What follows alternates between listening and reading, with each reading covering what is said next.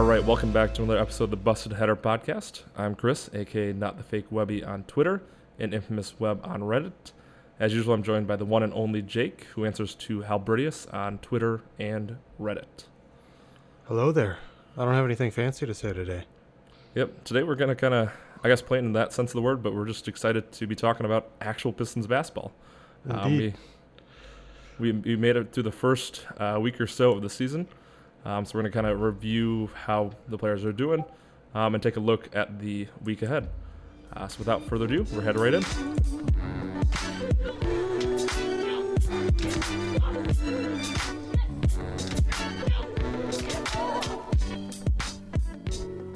So the Pistons start off the season with two wins and two losses. Um, starting off with a win against the Pacers. Going to tell us a little bit more about that because I was up in the air during the game. By up in the air, he means like flying? Literally flying from DC back to Detroit. Uh, not like I Not don't in know. a spiritual sense. I don't I don't know what else you could have meant with that, but it was not that was a strange phrasing.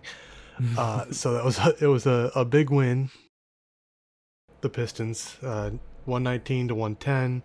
Huge game from Andre Drummond, 32 and 23, seven stocks. Uh, good coming out party for Derrick Rose, 18 and 9 in 27 minutes. Luke hit a, uh, was that his career high, 30? I think it was. I think I remember saying that Yeah, yeah. high. No, I, I'm sorry. I, it was Andre Drummond whose career high is 33. So Andre was almost at the, at his career there. high. Luke sets his career high with 30. Only took him 13 shots. I feel like Andres came close to that career high a couple times now. Like he yeah, he's, right he's had a couple of 30 some games, and that 33 was a quadruple overtime game. So it you know almost shouldn't count really. but in that respect. so uh, the rest of the starters only combined for 30 points. So yeah. I don't know. It was it was very impressive game from Andre, uh, Derrick Rose, and Luke Kennard, and I'm not sure anyone else really stood out in that one. Yeah, but it was just nice to see that coming into this year, our bench wasn't really necessarily going to be the problem, unlike it has been in past years. It was that kind of, I believe, set the tone for the first uh, week against the talking points in that sense is that the bench is actually here, and the bench means business. Looking into the second uh, game of the season, it was actually a loss in a home opener against the Hawks. It was the second night of a back-to-back. We lost 117 to 100. Uh, Derrick Rose continued to, with this hot start. He was got 27 off the bench that game.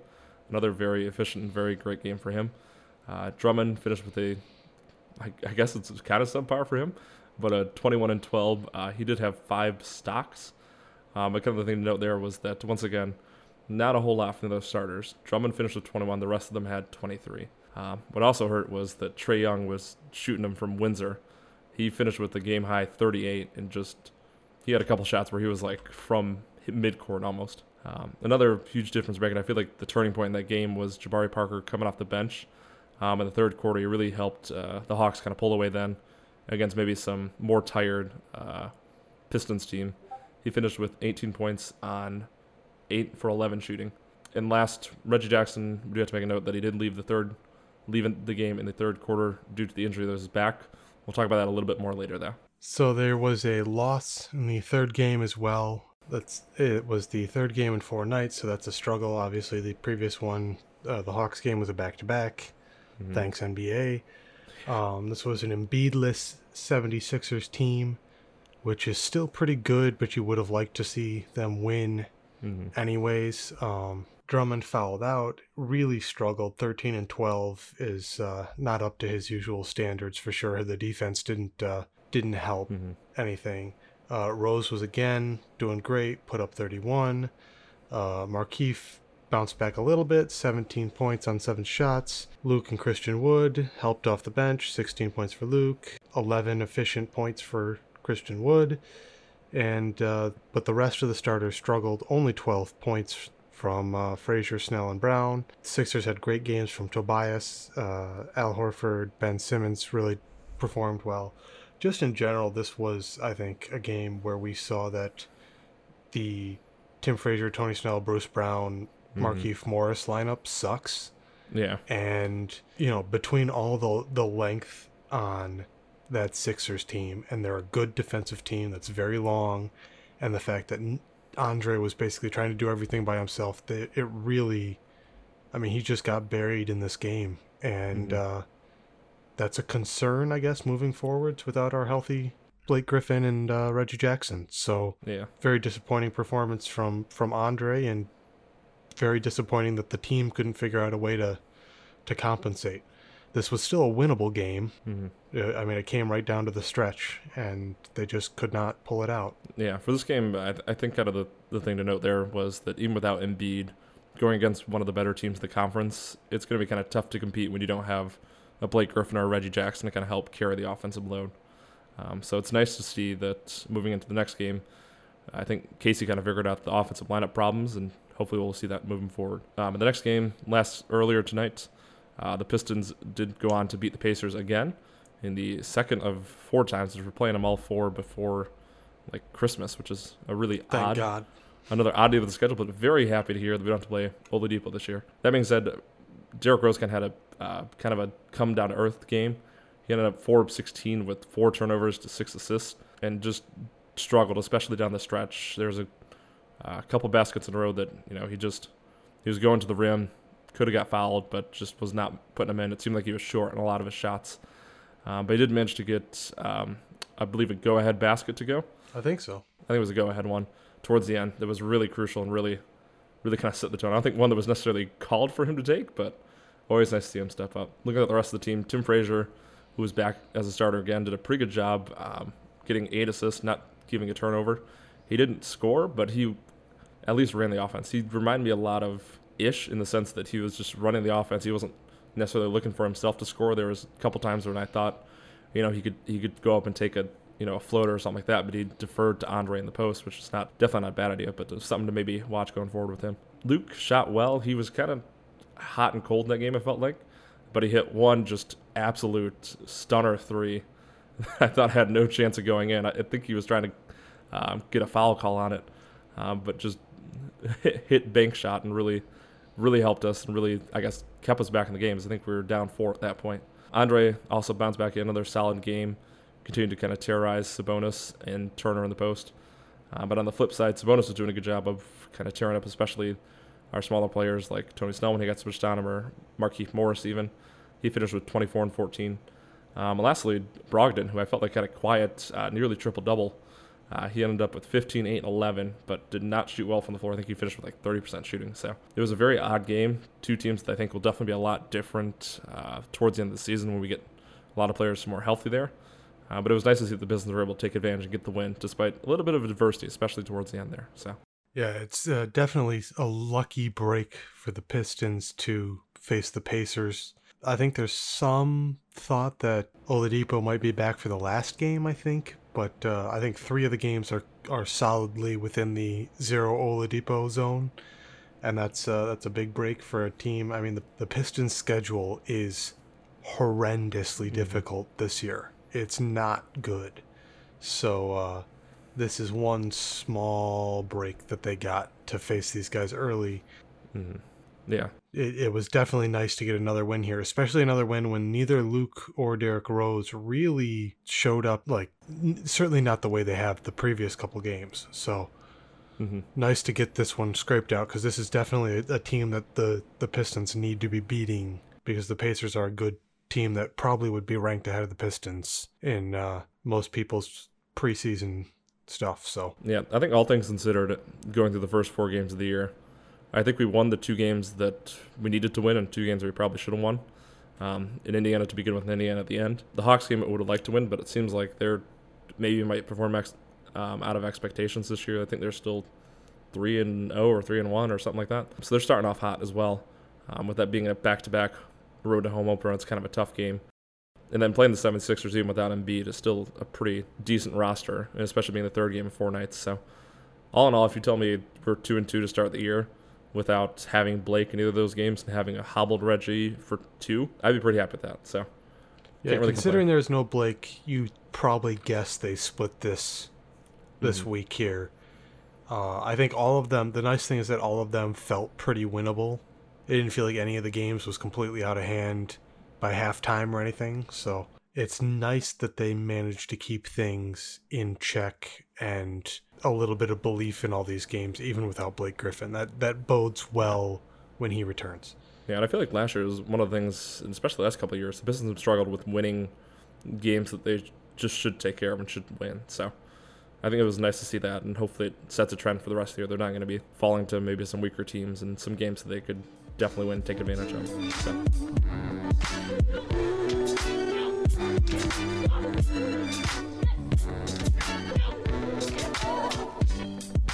Moving right along to our next segment, we're going to be going over some hot and cold. I think it's going to be a running uh, segment we're going to be doing uh, here.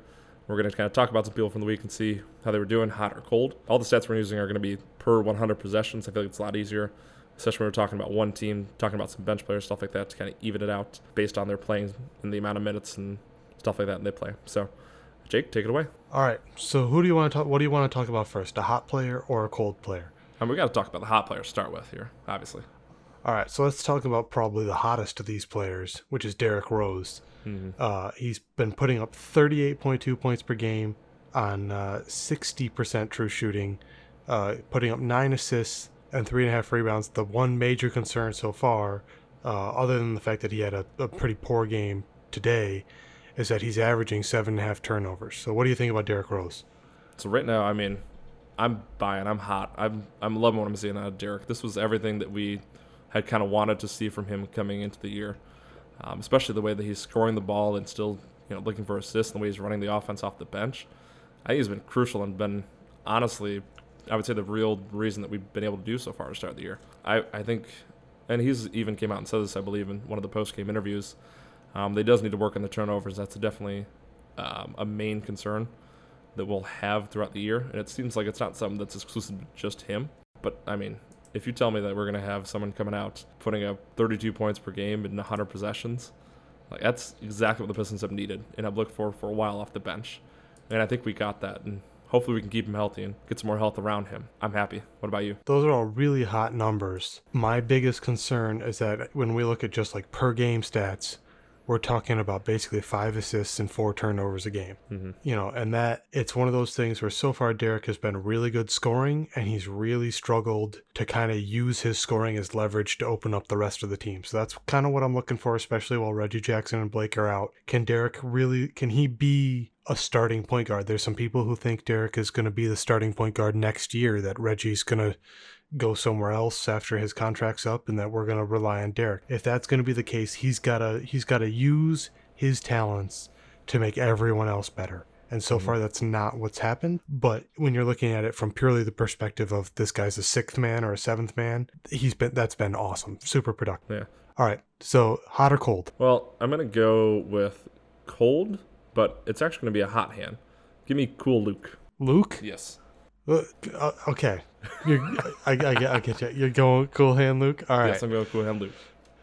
so per 100, Luke's been putting up 28 points a game, uh, 67% true shooting, four assists, four rebounds. So how do you feel about Luke Kennard? Luke Kennard, I feel like I feel more like on pace of where I expect him. He's somebody who's coming out, he's shooting well, he's moving the ball well. I think he's even still, he's been scoring a lot of points, but I think even still he needs to be more assertive. But that being said, I'm excited. I would say would be my main takeaway with Luke because I'm excited to see what he's going to be doing, especially in these games with Reggie out in the starting lineup. I mean, obviously before we talked about before the season, he think he needs to come off the bench, needs to get his points that way. It's it's kind of more where he's in his role, where he's more relaxed. But with Reggie out, I think we need that that shooting presence. And if we're going to have Tim Frazier starting, I think there'd be a good combination to have Luke run the offense through Frazier, doing some pick and roll and stuff like that, but have Luke being able to be that second creator, getting the ball passed out to him. I think I'm excited to see what that brings and excited to see what happens with him in the starting lineup. And as a big Reggie Jackson fan, I'm kind of nervous to see if Reggie is out for an extended amount of time. What happens when he comes back if Luke really takes advantage of this and runs with it? So for me, the big thing is a he's shooting 48% from 3 Mm-hmm. um, and he's averaging uh, about seven attempts a game. So that's a huge leap from last year. He is playing almost uh, it's about eight more minutes a game right now than he was playing last year. Yeah, he's at 30 a game right now. He's averaging 30 a game. So, but shooting 48% from three is huge. He's drawing free throws this year. Mm-hmm. He's aver- he averaged one free throw a game last year, and he's averaging four and a half a game now. Mm-hmm. The one thing that concerns me so far is he is not really playmaking yet. He has definitely gotten more aggressive when it comes to pulling the trigger on his three point shot. He's gotten a little more decisive when it comes to shooting, but he hasn't yet quite unlocked the drive and dish game for himself yet. He hasn't quite leveraged that new aggression from the arc Mm-hmm. into something else. So this is obviously a big step forward, a step forward that people were asking for uh, last year. All positive. The big question is just to see whether or not he can take, you know, another step this season yet Mhm. and do a little more as a playmaker. All right, hot or cold? Give me cold. All right, let's go with Langston Galloway. Mm-hmm.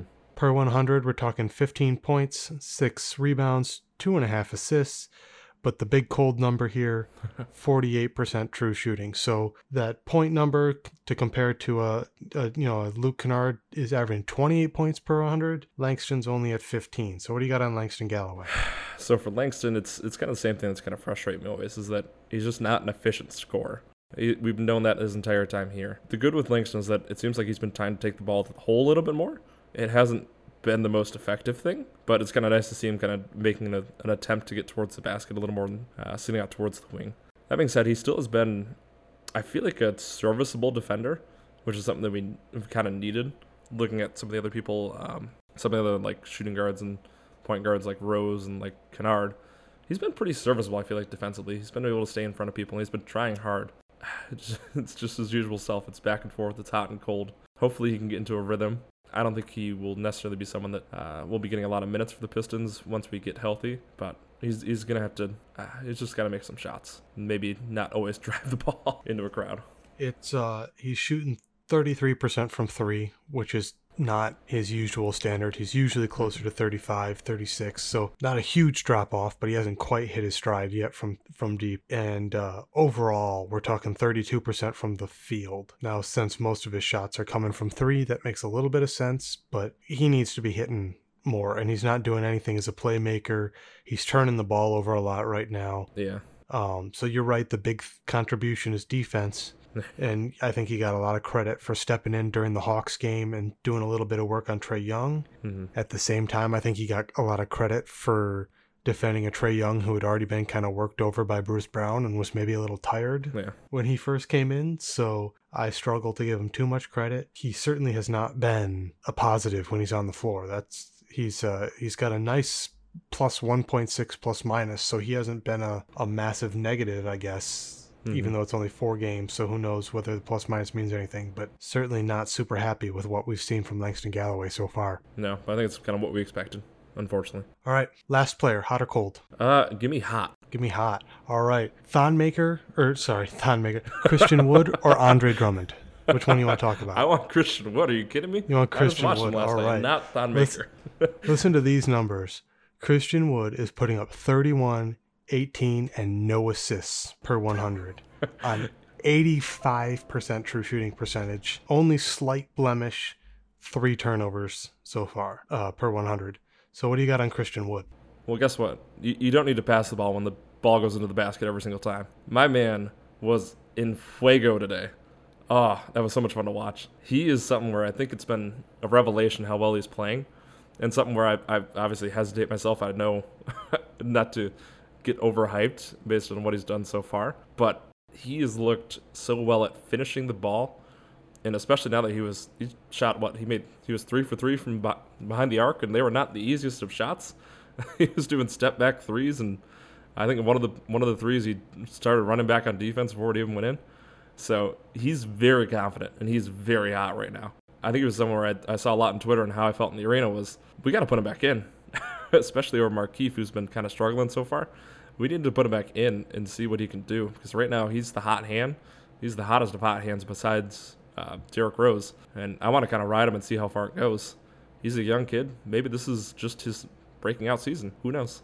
But I'm excited to see what we got out of him and hopefully see a lot more of him until Blake gets healthy. Yeah, so just to, to give Andre some credit here and put what Christian Wood has done in perspective, Andre is currently at 28 and 22 per 100, and Wood is at 31 and 18. So Wood has been almost as productive from a box score standpoint as Andre Drummond. Now, there's some defensive concerns with what Wood has b- Oh, yeah. been doing and all of that stuff, but when it comes to just producing things, he's been he's been great. And it's, you know, a lot of people are talking today on Twitter, you know, A, people said we were going to lose spacing when we got rid of Joe Johnson. What, what, what spacing did we lose? You know, if he's going to shoot like this. Yeah, I definitely saw one tweet that said, like, oh, what, what he finish with, like 19 points tonight? I didn't think we were where Joe Johnson might not score 19 points in the whole season. I mean, it is incredible that it, it took, you know, may, maybe we didn't give the front office enough credit in believing that they knew that Wood was going to be the guy, but it it's kind of incredible that it took this long for them to be like, yeah, no, Christian Wood's the one that's staying on the roster. He's definitely got the spot, you know. Mm-hmm. Uh, he's he's definitely proved that he belongs in that spot. Yeah. All right. So that's that's enough of hot and cold for this week. Yep. So we'll bring it back next week, hopefully.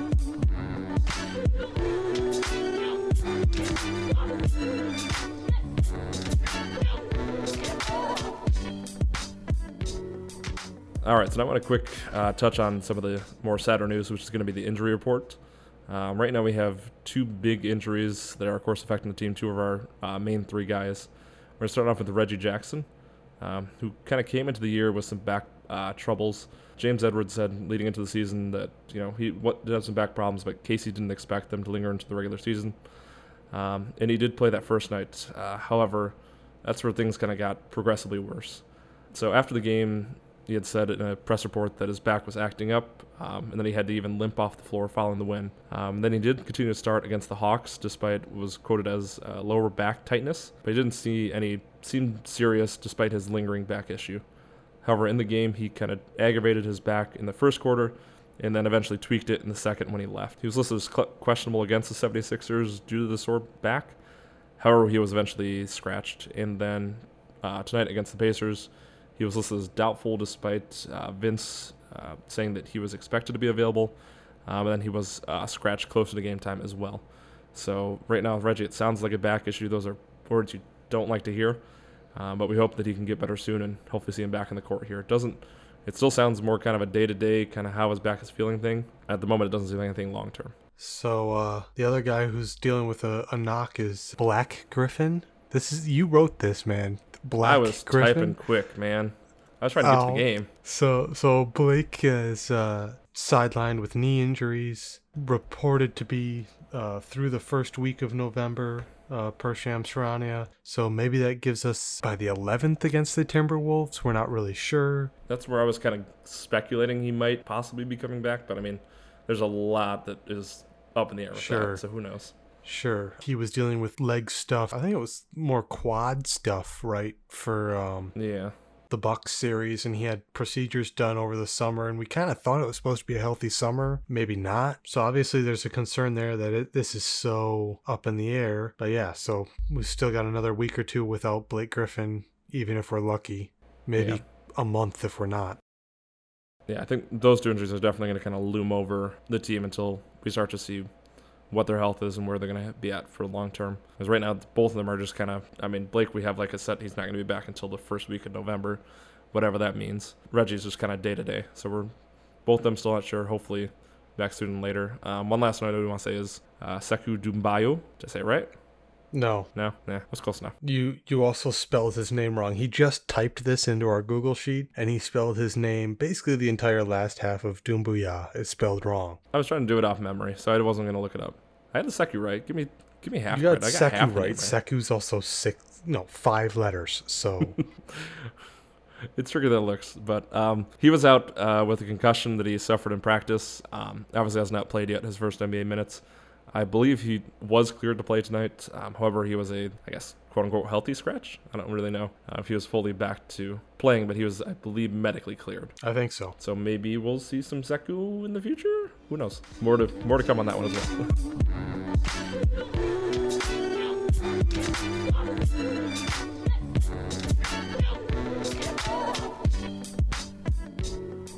All right, moving on to some quick pointers about the rotation. Um, the main one I think we want to talk about is with Thon Maker and Wood.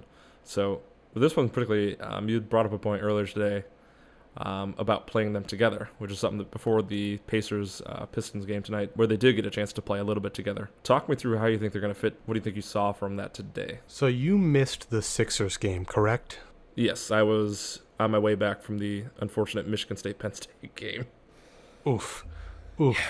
So, uh, so they played together a little bit in that game because Andre Drummond had foul trouble. So Mm. they were kind of forced onto the floor. And I think we kind of saw similar stuff to today that just having two long, lanky boys out there at the same time Yeah. kind of works. I gotta confess, I, I didn't pay as much attention today as I should have to how they played together. I know that I- in the Sixers game, they kind of did a little bit of zony kind of stuff where they kind of took each one took kind of half the paint. They had some interesting help rotations because of it, and there's some, you know, it would it would break scheme. I think to play them together the way I think that it would work. hmm But I think it is interesting just to say we have length. Neither one of these guys is a good defender. All right. Thon is, I think Thon is smart on defense. He just does not have any body control to speak of. and Christian Wood is very inexperienced. hmm He's, Wood actually impressed me a lot more today than he has in the previous three games. He was a lot more composed today hmm and it still was a problem. It, it is interesting, I should say, that when they play together, they do just seem to kind of make things happen almost by accident. I think that's a correct way of putting it. We got a chance to see them out there today. It was a lot of flailing arms whenever anyone came in the paint. They they did a great job of collapsing um, on anyone that came through. And I, I would agree, it's a lot different than what we've seen maybe with you know when Andre's in the in the game, and he's kind of locking down the perimeter, and it, there's a lot more help.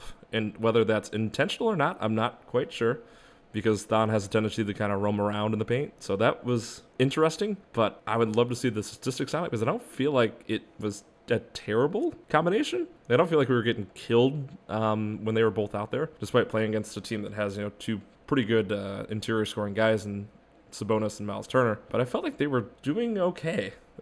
I mean, offensively, if Christian Wood is hitting like he's hitting today, I think they can pair together there. I think Wood's got the offensive talent to kind of make sure that they they can suffer through Thon's questionable offensive game. I need to see a little more of it, but I'm gonna be cautiously intrigued. Yeah, the um the big thing for me when they play together is what they do offensively, and the one thing that kind of drove me nuts today was that when they were together, it was Thon Maker who was playing as like the five on offense and playing the screener and the roller, Yep. which doesn't make any sense to me, um, because he's bad at it. hmm And uh, you know, Laz Jackson brought up on Twitter that uh, you know maybe it's because Don is a better screen setter, which I think is technically true. I love this exchange. I posit that it might be true because he sets screens because he's scared of what happens when he rolls. Whereas like Andre Drummond and Christian Wood, when they set screens, they're like excited to run to the rim. They're like, I get the ball here. Yeah. So, you know, I don't know about that from a schematic perspective. I had some people ask me whether or not I thought it was because because Thon had more like practice in that role than Christian Wood had. Yeah. I don't see how that's really possible since they're mostly running it with Derrick Rose, who's only been there as long as Christian Wood anyway. Mhm. And if you're practicing these in practice with Thon and, and not with uh, Christian Wood, that seems like a coaching oversight to me. Yeah. So uh, yeah, I don't I don't know. I think they fit together interestingly on defense. I think they're kind of a question on offense. Um, I guess the further question then is where do you put Marcus or Marcus Markieff? Excuse me, Marcus One of them. uh, Markieff Morris in this whole lineup. I've not been a huge fan of Markieff so far. Yeah. I think he's executed on offense extremely poorly. He kind of has a very he he like lopes around on offense. It it feels very casual to him. Even when he has the ball, it's like all these he drives and like it feels Oh. like he's a gangly teenager. like the ball is very loose and away from his body. It's not all tight and composed and just everything he's doing so far offensively feels like it's very poor execution and he's kind of lucking into some success and he's a good enough isolation player he's gotten some some baskets that way Mhm. he has some defensive value because he defends the post pretty well and i think that's why he was in at the end of the game today in the pacers games that they liked him on Sabonis. I would have preferred to see Wood Mhm. or Tony Snell in there instead. But I just I look at these Thon and Wood, and the fact that I'm not convinced that Morris is a better option than Thon is not good for him. Yeah, with Morris and Wood together, I don't like that pairing um, as much as I like even putting him with Thon and Wood together. I just Marcus or Mark, I did too now. Markieff just defensively, I feel like he's very good when he's next to a true rim protector. And Andre, while not always having the statistics, is someone who you have to watch out at the rim. And when he's got you know Christian Wood or Thon Maker behind him, I don't feel like he's just too busy too, too busy trying to help. Whereas when Thon and Wood, they're running around like crazy the young kids. I feel like Markieff wants to stay more on his guy and more play a one-on-one defender. So that's where I'd be hesitant to put him with one of those two. I think it might right now with you know the amount of healthy bodies we have, that might be just a necessity at this point.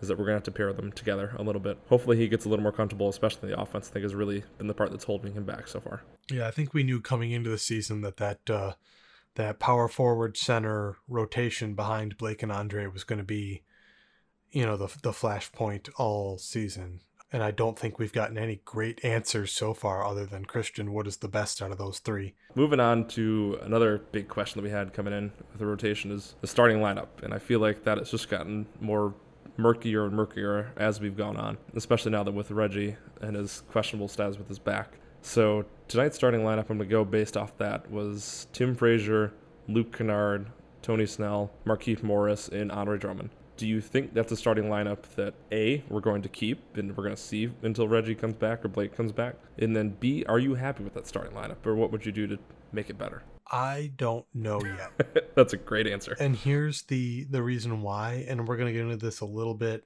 um, when we talk some of the X and O stuff here in a second. But we played the Pacers, Yep. and they're weird.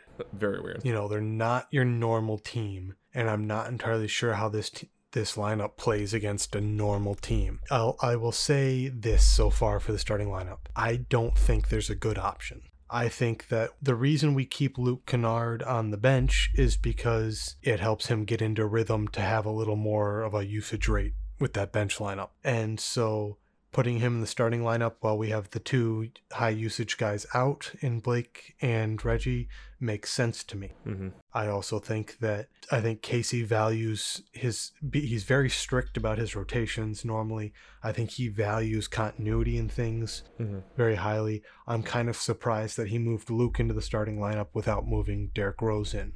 So he apparently values having Derrick Rose off the bench higher than he values the Rose and uh, Kennard pairing. I'm I don't I don't have an opinion over whether one of those is more important than the other. To be honest with you, I just think it's interesting that that's what he chose. I was I was I kind of expected to see Rose and Luke today. To be honest with you. To kind of, I guess, explain what I think kind of the reasoning was, is that we needed to have we need to have one of those two coming off the bench, either Rose or Kennard, just to kind of stabilize the bench units in a way that you know most teams usually balance their stars that they have. We need to balance our bench scoring. So in that respect, I think the reason that he chose Luke to move into the starting lineup over Rose or over them both is so they can bring in kind of that shooting aspect. Where Luke is one of our, our better shooters, obviously. When you surround Andre Drummond with Tim Frazier in either Bruce Brown or Tony, well, Tony Snell's a great shooter, uh, and Markieff Morris, but with a, a, a lineup that has two not great shooters, I think that's what he wanted to do, was to put Snell and Luke out there and do a lot of pick and roll. It seemed like through Tim Frazier and Andre Drummond, and Frazier looked like he was doing a pretty good job with it. Then he was finding open players and he was able to get some points off that. So it's something where I feel like against maybe a better team, it's something that will definitely get found out. But I kind of see the reasoning, and I I don't know. I cautious to say it might actually be the best option I see in my mind, and I'm kind of happy with what Casey actually decided with that.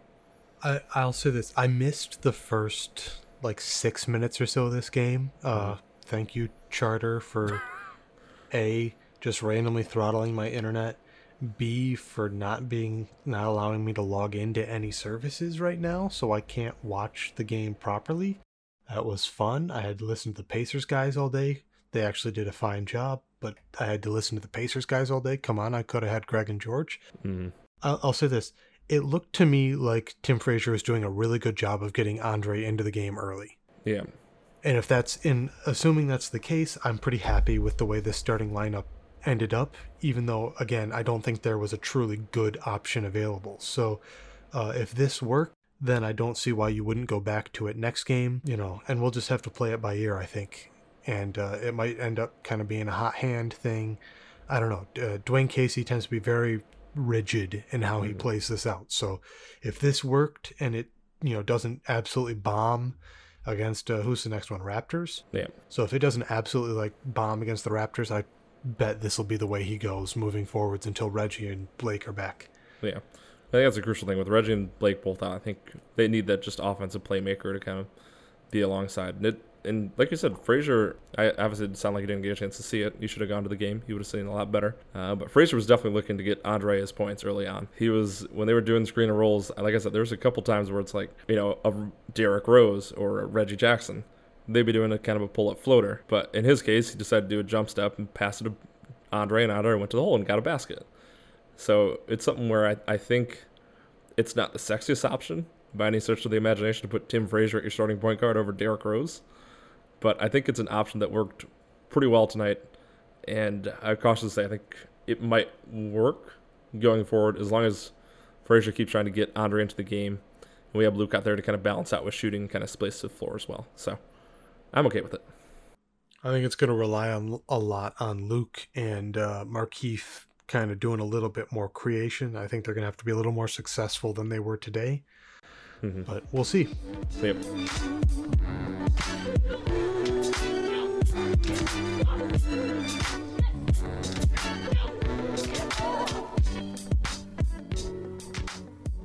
All right, so our next uh, kind of regular topic is uh, covering the X's and O's of what we've seen so far in these games. Um, I think one of our biggest questions that we've had, kind of stemming back into last year, is uh, why can't we sustain offense late into games? So you were at the game today, and uh, I think you probably noticed that the Pistons sucked in the fourth quarter again. So what'd Yep. you see there? Yep. We definitely let the Pacers back into the game. I think it's a combination of the Pacers were, first of all, to get back into it, the opposing team has to score points. And they did a great job of just hitting a lot of open shots and hitting a lot of tough shots as well. So credit to the Pacers. It wasn't the Pistons just letting them walk back into the game. But on the flip side of that, the way you can prevent the other team from getting back into the game is to score more points. And some of that I think I, I dial into, you know, this was Derrick Rose's maybe regression game back not necessarily what we expect from every night, but back to the mean. And he had a lot of you know, floaters and a lot of step backs and long twos that you know he was hitting the last couple of games that he was not hitting today. He felt like he was short on you know, every single like shot he took. Um, so I think I think part of that has been not having a Reggie Jackson, not having a Blake Griffin um, to be able to to stem that offense. Um, but obviously that was something that we struggled with last year as well. So I think it's a lot. If I had to put a specific blame on that, it's just there wasn't a whole lot of it felt like uh, like play calling and a lot of system going on late in the game. Felt a lot more of all right, we're gonna let you know this is going to be Dre in the post. This is going to be a pick and roll with Derrick and let him kind of see what comes out of it. I didn't think there was a whole lot of like set plays that were going around it. It was a lot more of just let the guys run it and we'll see what happens. So that'd be what I was kind of hesitant about uh, with how we closed the game today. Yeah, to me it was it was pretty ugly. We've we've had issues before with Dwayne Casey basically saying somebody go win this for me. Uh, it was an issue with his Raptors teams. Mm-hmm. It was a really big issue last year early on when it was basically Blake, please do everything. Mhm. Uh, it was an issue in the playoffs when Blake was out and he basically said, Andre, can you please do everything for us? And the Bucks were like, we know that's your plan. And then the Bucks absolutely ruined us. And today we had like five possessions in a row where it was like Andre posting up early inside the offense and not having any options out of the post up.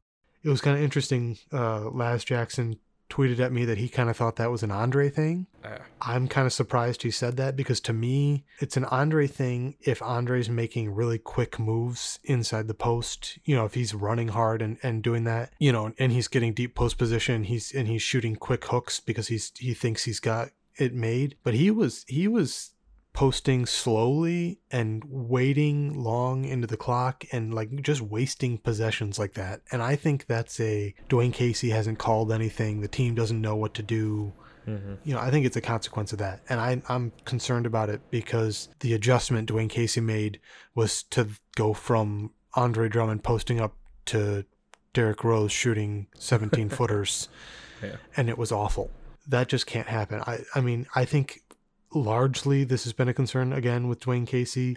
He gets out coached in a lot of games, and uh, other coaches make better in-game adjustments. I actually thought, I thought he made some good pre-game adjustments. I th- I think uh, one of the things I would have talked about the first game is that defending the pick and roll.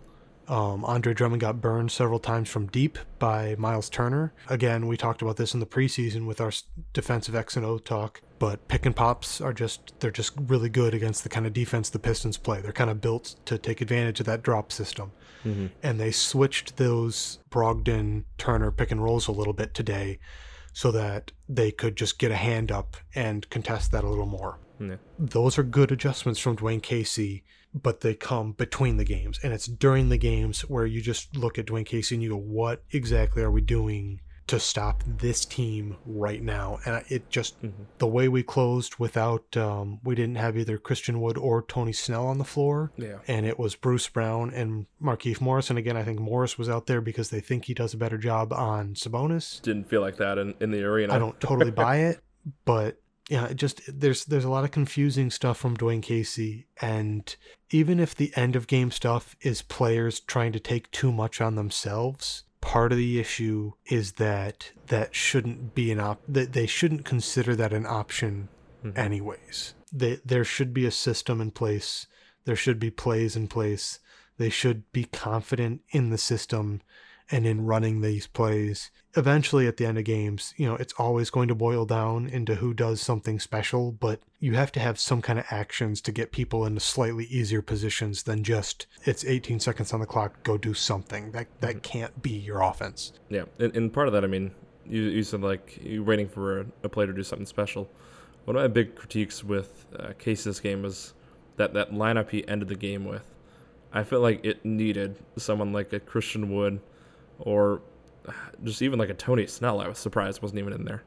Someone else who can kind of, I mean, Christian Wood is feeling it. He was draining threes. He was hitting pull-ups. He was hitting everything that game. You got to ride the hot hand in that respect. I know Markieff is your, your older veteran player who you trust a lot and stuff like that, but you got to recognize when someone's just having a hot day, when someone is just, just making everything. And if he goes in and he doesn't do it, then you pull him out and you put in Markieff. Uh, but not having Snellen, I think, was kind of the bigger one. I know it was it was funny. He kind of did the inverse of it, where Bruce was hitting threes. I think he hit three as well today, and we left him in over Tony Snell, who I think was down the stretch more reliable and someone who the defense is making more aware when he's at the three point line. So I think in that respect, it, that that lineup towards the end kind of confused me. I was just waiting for Snell to check in, or oh, we're going to bring Christian Wood back in for the last four minutes, but he just never went to it. It was something that really confused me and really annoyed me that he isn't able to make these in-game changes like that. Yeah, and one more thing from me is that Markieff was on five fouls at Yeah. that point. Christian Wood had no fouls and Andre Drummond had three. So even if Sabonis is chewing you up a little bit, put him on the line. He's shooting, Sabonis, that is, is shooting 92% from the line this year, but he's a career 75% free throw shooter. Mm-hmm. So if it turns out that you have to, you know, eat a foul or two from Sabonis because Christian Wood isn't as good as defend de- uh, defending him, you can do that because Christian Wood had literally no fouls and Andre Drummond had plenty to spare as well. So, yeah, some some sketchy stuff. But uh, I wanted to move on into some more open conversation, which is that three point shooting. The Pistons are bottom five in generating attempts, Mm-hmm. and that's not good Yeah, and it feels like some of it is also like shooters that shouldn't be shooting again are the ones who are shooting. yeah, Bruce Brown hit three today. mm-hmm. three for three. Bruce shouldn't be shooting threes at all. No, And Markieff has been shooting a lot of threes, and I think he's averaging four a game. And Markieff is not that good a shooter. Tony Snell hasn't been shooting enough. mm-hmm. Part of it is, of course, Blake and Reggie are two of your better shooters, and they're out. But you're we're bottom five in attempt rate right now, Yeah. and so just that probably needs to change. One of the big things I was hoping to see was more playmaking Andre Drummond, and he, we have not seen Mm-hmm. either the motion offense to get people cutting and moving, and we have not seen Andre Drummond making plays out of the short roll like we did in the preseason. Yeah. So, in addition to concern over general system and all that, we know Dwayne Casey is aware of statistics and, and analytics and stuff. Um, he's definitely changed his mindset a little bit over the years. Obviously, the way our defense is structured is to take away threes, so he's very aware of the value they have. And it's just kind of surprising that we are not even putting up shots. I mean, the hope would be get to get close to 40 a game, and we're shooting like 26 a game right now, something like that. I think a lot of that really does boil down to we have Tim Frazier and Markieff Morris in spots where it's usually Reggie Jackson and Blake Griffin. And just if you kind of look down the list, I think a lot of it boils down to the person that they usually have in that position is someone who's a lot better three point shooter versus someone who's going to drive to the hole. And I think that's something that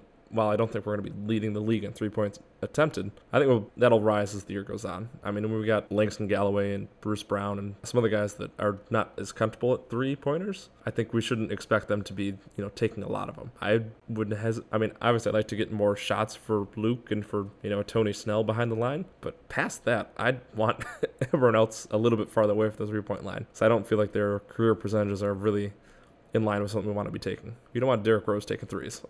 All fair. I, I would like to see if Derrick Rose's three point shooting from last year was real Yeah. or fake. yeah. He's getting to, he's getting inside so well right now that it doesn't matter, but he will need to shoot some in the future. I guess my big point is right now we're like fourth in attempts, something like that. Um, hmm Fourth worst, I should say, in attempts. Um, so the big thing is when Blake and Reggie come back, that needs to quickly climb Yeah. to 12th best.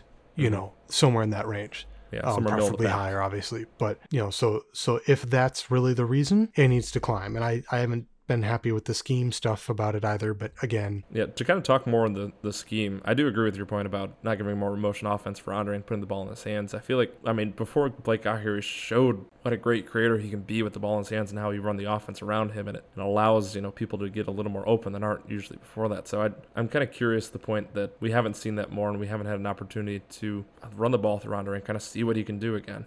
He finished the night with one assist, and it felt like while it was a good job of Tim Frazier going towards the hole and kind of doing some pick and roll and kind of creating off that, I, I would have really liked to see the ball in his hands at some point for a stretch with some shooters around him, where you can surround him with you know Frazier, Snell, Kennard, Markieff or Christian Wood if he keeps shooting like this. Uh, so that'd be something that I'd, I'd kind of hope to see going forward, but at this point, I don't think it's something that Casey is necessarily making a concern or anything that we should expect uh, to see from them.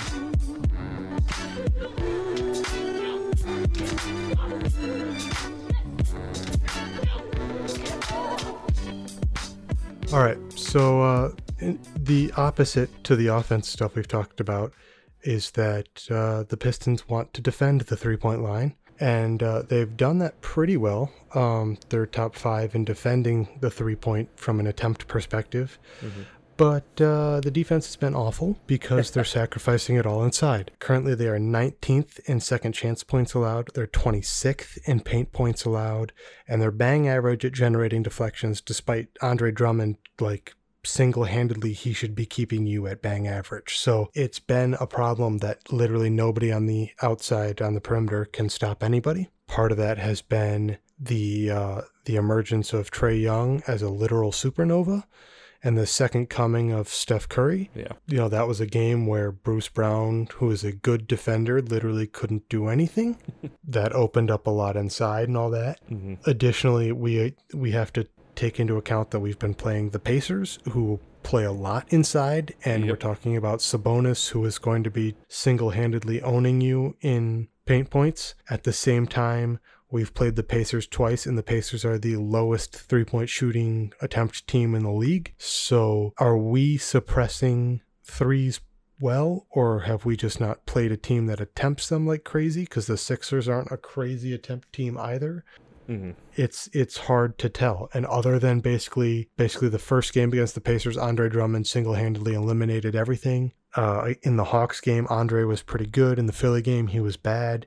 Tonight, he was pretty good. Once again, they did a really good job of holding Malcolm Brogdon down. Uh, Brogdon was took a lot of shots and shot. I think we said thirty percent. So they did a good job stymieing their number one guy. But has you know other than Andre Drummond, probably averaging a, a, a B so far on defense. Has anyone done anything defensively. Yeah, the defense I think is the main thing that worries me even more than kind of that fourth quarter scoring is boy the defense has not looked good this year, not not at all.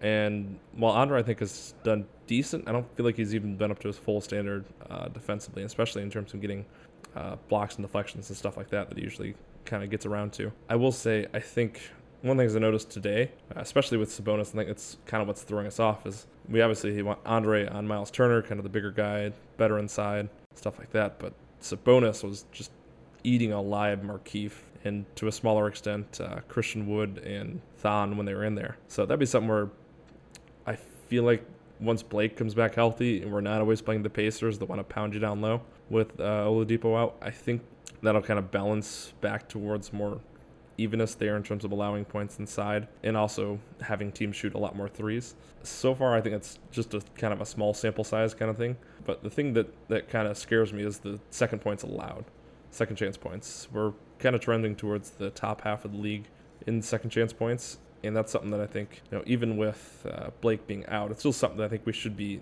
on top and something that we we should be eliminating more. The Pacers had 94 attempts tonight, which was 13 more than us. And I think kind of that offensive rebounding, their ability to get extra chance points was really something that I'm not used to seeing from the Pistons, and something that I wasn't uh, wasn't exactly encouraging.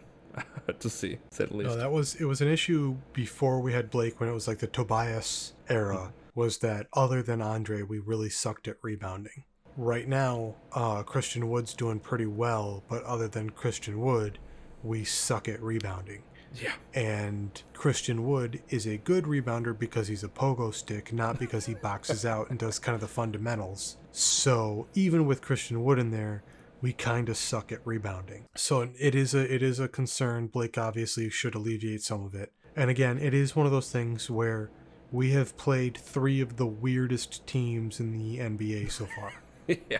And that the Pacers are absolutely an outlier in how they play uh, with the two bigs. You know, they've always been kind of a low three point attempt team with a lot of mid range shots and stuff. Uh, the Sixers are obviously just a weird amalgamation of height and just generally a weird team.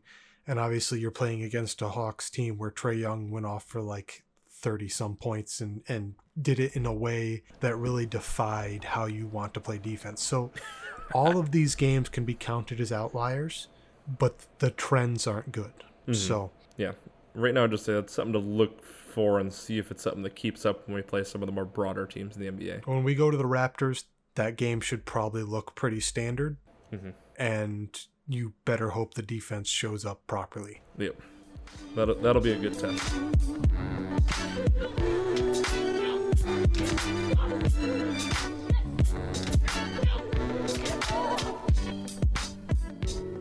Talking about kind of the week ahead, of course, we've been talking about the Raptors. Um, that is our next game. Uh, we travel to Toronto on Wednesday as we kind of stay in. Boy, we've had all our games close to the Midwest so far Indianapolis, yeah. Detroit, and now in Toronto. And then we're going to continue that trend on Friday night on the second game of our uh, road trip in Chicago. And then they come back on Saturday for another road home doubleheader are back to back against Brooklyn. So it's see Kyrie and the rest of the Nets team that, while I really like a lot of their pieces, they've not playing so good to start the year. So we'll we'll see what happens there. That's what happens when you play a lot more DeAndre Jordan than you play Jarrett Allen for some demented sick reason. Yeah, if you didn't have the context of KD and Kyrie wanting DeAndre Jordan, the signing they made absolutely no sense. like without that contract, that was three years for DeAndre Jordan was astounding to me. Wild. Um, but then we finish up um, the next kind of week of games next Monday in DC against the Wizards, and I will be there in attendance cheering on the Pistons.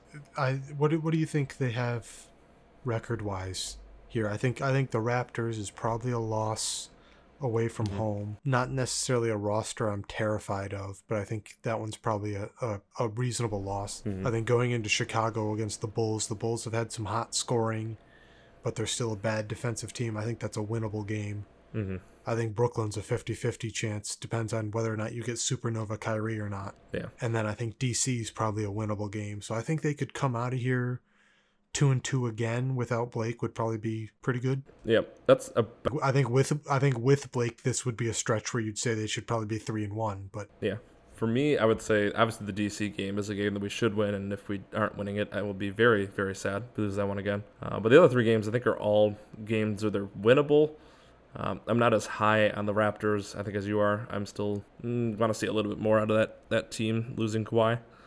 Um, so I, I think that's still a, a game that I don't expect us to win, but I think it's still a winnable game. I don't know how we defend Pascal Siakam. Yeah, I mean that's going to be the trick because he's definitely. Do you put Andre on him? No. You think keep Andre on Gasol? You, have the scheme says you can't do that because they don't yeah. play him at the five. You just and Andre's going to be chasing Serge Ibaka around more th- yeah. than we're comfortable with, and he's going to be chasing Mark Gasol around more than we're comfortable with. You, it's really a can we keep Kyle Lowry, you know, down? Does Kyle not go off against us? He sh- shouldn't.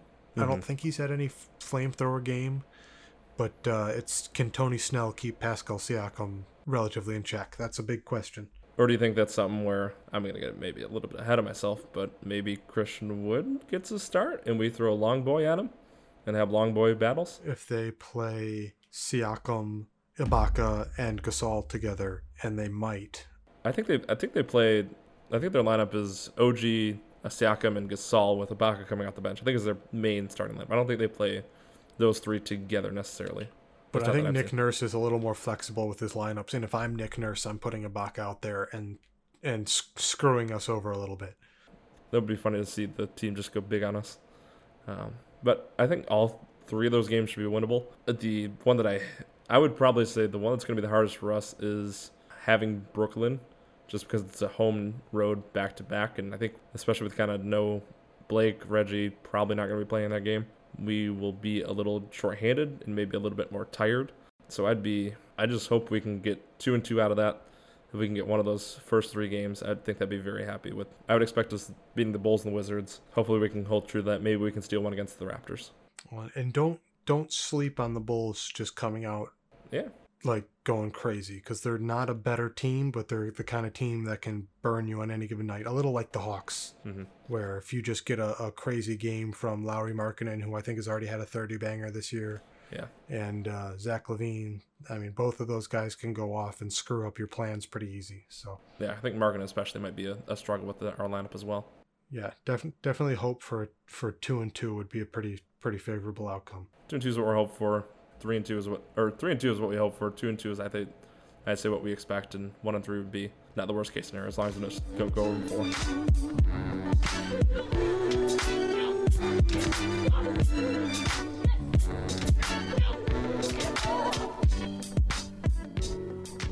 All right. So that will mostly conclude the podcast. We have one last thing before we go, of course, which we're going to talk to the uh, talk about the person we're going to dedicate it to. Uh, this week's player, which I was happy to find, I kind of get went a little bit down the rabbit hole, um, is going to be Jerry Stackhouse. So Stackhouse was originally drafted uh, with the third overall pick in the 95 draft, uh, originally by the 76ers. Um, he came out of North Carolina. Um, when he was two years there, he was the second year named National Player of the Year by Sports Illustrated and was a first team All American. Um, so Stackhouse uh, started the first year 71 of 72 games in the lockout shortened 95 96 season um, and then 81 of 82 games in 96 97 before he was traded to the Pistons in the winter of 1997. Uh, it was a move that we sent uh, Theo Ratliff in a 2003, much later, uh, first round pick, which actually ended up being Carlos Delfino, uh, to the 76ers. So after kind of being a scorer off the bench for his first year and a half with the Pistons, um, he became a full time starter in the 99 2000 season uh, where he put up 24 points a game and was awarded with an All Star selection his first year as a starter. Um, in his second season, he led the lead in points and also turnovers, which I think is very kind of poetic with how I've been talking, especially with the Derrick Rose, who's doing a good job of scoring points, but turning the ball over a lot as well. So he, he led the uh, league in points and turnovers, which led to his second straight All Star appearance. The reason we're kind of touching on him right here is that uh, he showed his scoring presence in an opening night win over the Raptors where he put up a Pistons regular season opening record 44 points. Stackhouse continued to start with the Pistons for two more years after his record breaking season before being traded in the offseason of the 2001 season, I believe, um, for his replacement, which was, of course, Rip Hamilton, which is a name, of course, Pistons fans know and love. Um, so Stackhouse was a player that I kind of watched when I was very young. He was one of, he will always stick with me as being kind of the first Piston I always remembered, mainly because of his name. Like Stackhouse is just an awesome like name. So it's something that I, I will always think of um, as I was beginning to get into basketball. And also, the five years that he spent in Detroit was tied for his longest stint with any team in his 17 year career. So, after spend, spending some time as an assistant coach and the G League coach for the Raptors and Grizzlies, where he had a pretty good success with the Raptors, especially, um, he's recently been hired to be the head basketball coach for Vanderbilt. So, Jerry Stackhouse still a name to remember and know. Do you have any memory of Jerry Stackhouse? That was a little bit before you got into basketball there. Yeah, I'm not gonna lie to you. I don't think I ever saw Stack play live. Honestly when so when i first got into basketball was that 2013 we went to a game basically on on uh, new year's day? New year's eve? Something like that i think it was new year's day i want to say. I remember it was against what uh, that would have been the jazz? Sounds about right. I have i have somewhere i have the the box score from it mm-hmm. but regardless so after that happened i went back and i watched a bunch of old games and like most of the stack i saw was actually from like when he was with the was it the Mavericks? Yep, Mavericks where he spent a lot of time as well. You know when they were when they were doing really well, and so I, I never really saw him as a Piston. My big contribution to this is that Vanderbilt has Memorial Gymnasium, which is their uh, oh, yes. their basketball arena, which has my favorite court in basketball oh, because it's uh, they actually cleared the baselines and the sidelines, and they have a split stanchion basketball hoop that players can run under after making layups. Yeah. And it's a basketball court made that actually like values player safety, which is like a wild thing to say. Shout out Vanderbilt mm-hmm. and uh, shout out Jerry Stackhouse. Yeah. Yep. Vanderbilt's li- definitely living in like 3013. it's crazy. That that court is so jarring to watch when you're flipping around channels and you see it on like a like a TV station. It's like, what the heck? Is, where? What? What's going on here? So I'll definitely always remember that as well. Um, so as we close out today, um, let you guys know we're going to try and keep this up as a kind of weekly thing, trying to get some topics and kind of segments. If you have any suggestions or anything, feel free to shoot us a link on Twitter. Yeah, that's yeah. gonna be about it for us this week. Go Pistons! Hopefully, we have some good news heading into next week. Thank you guys for listening. All right, good night. Good night.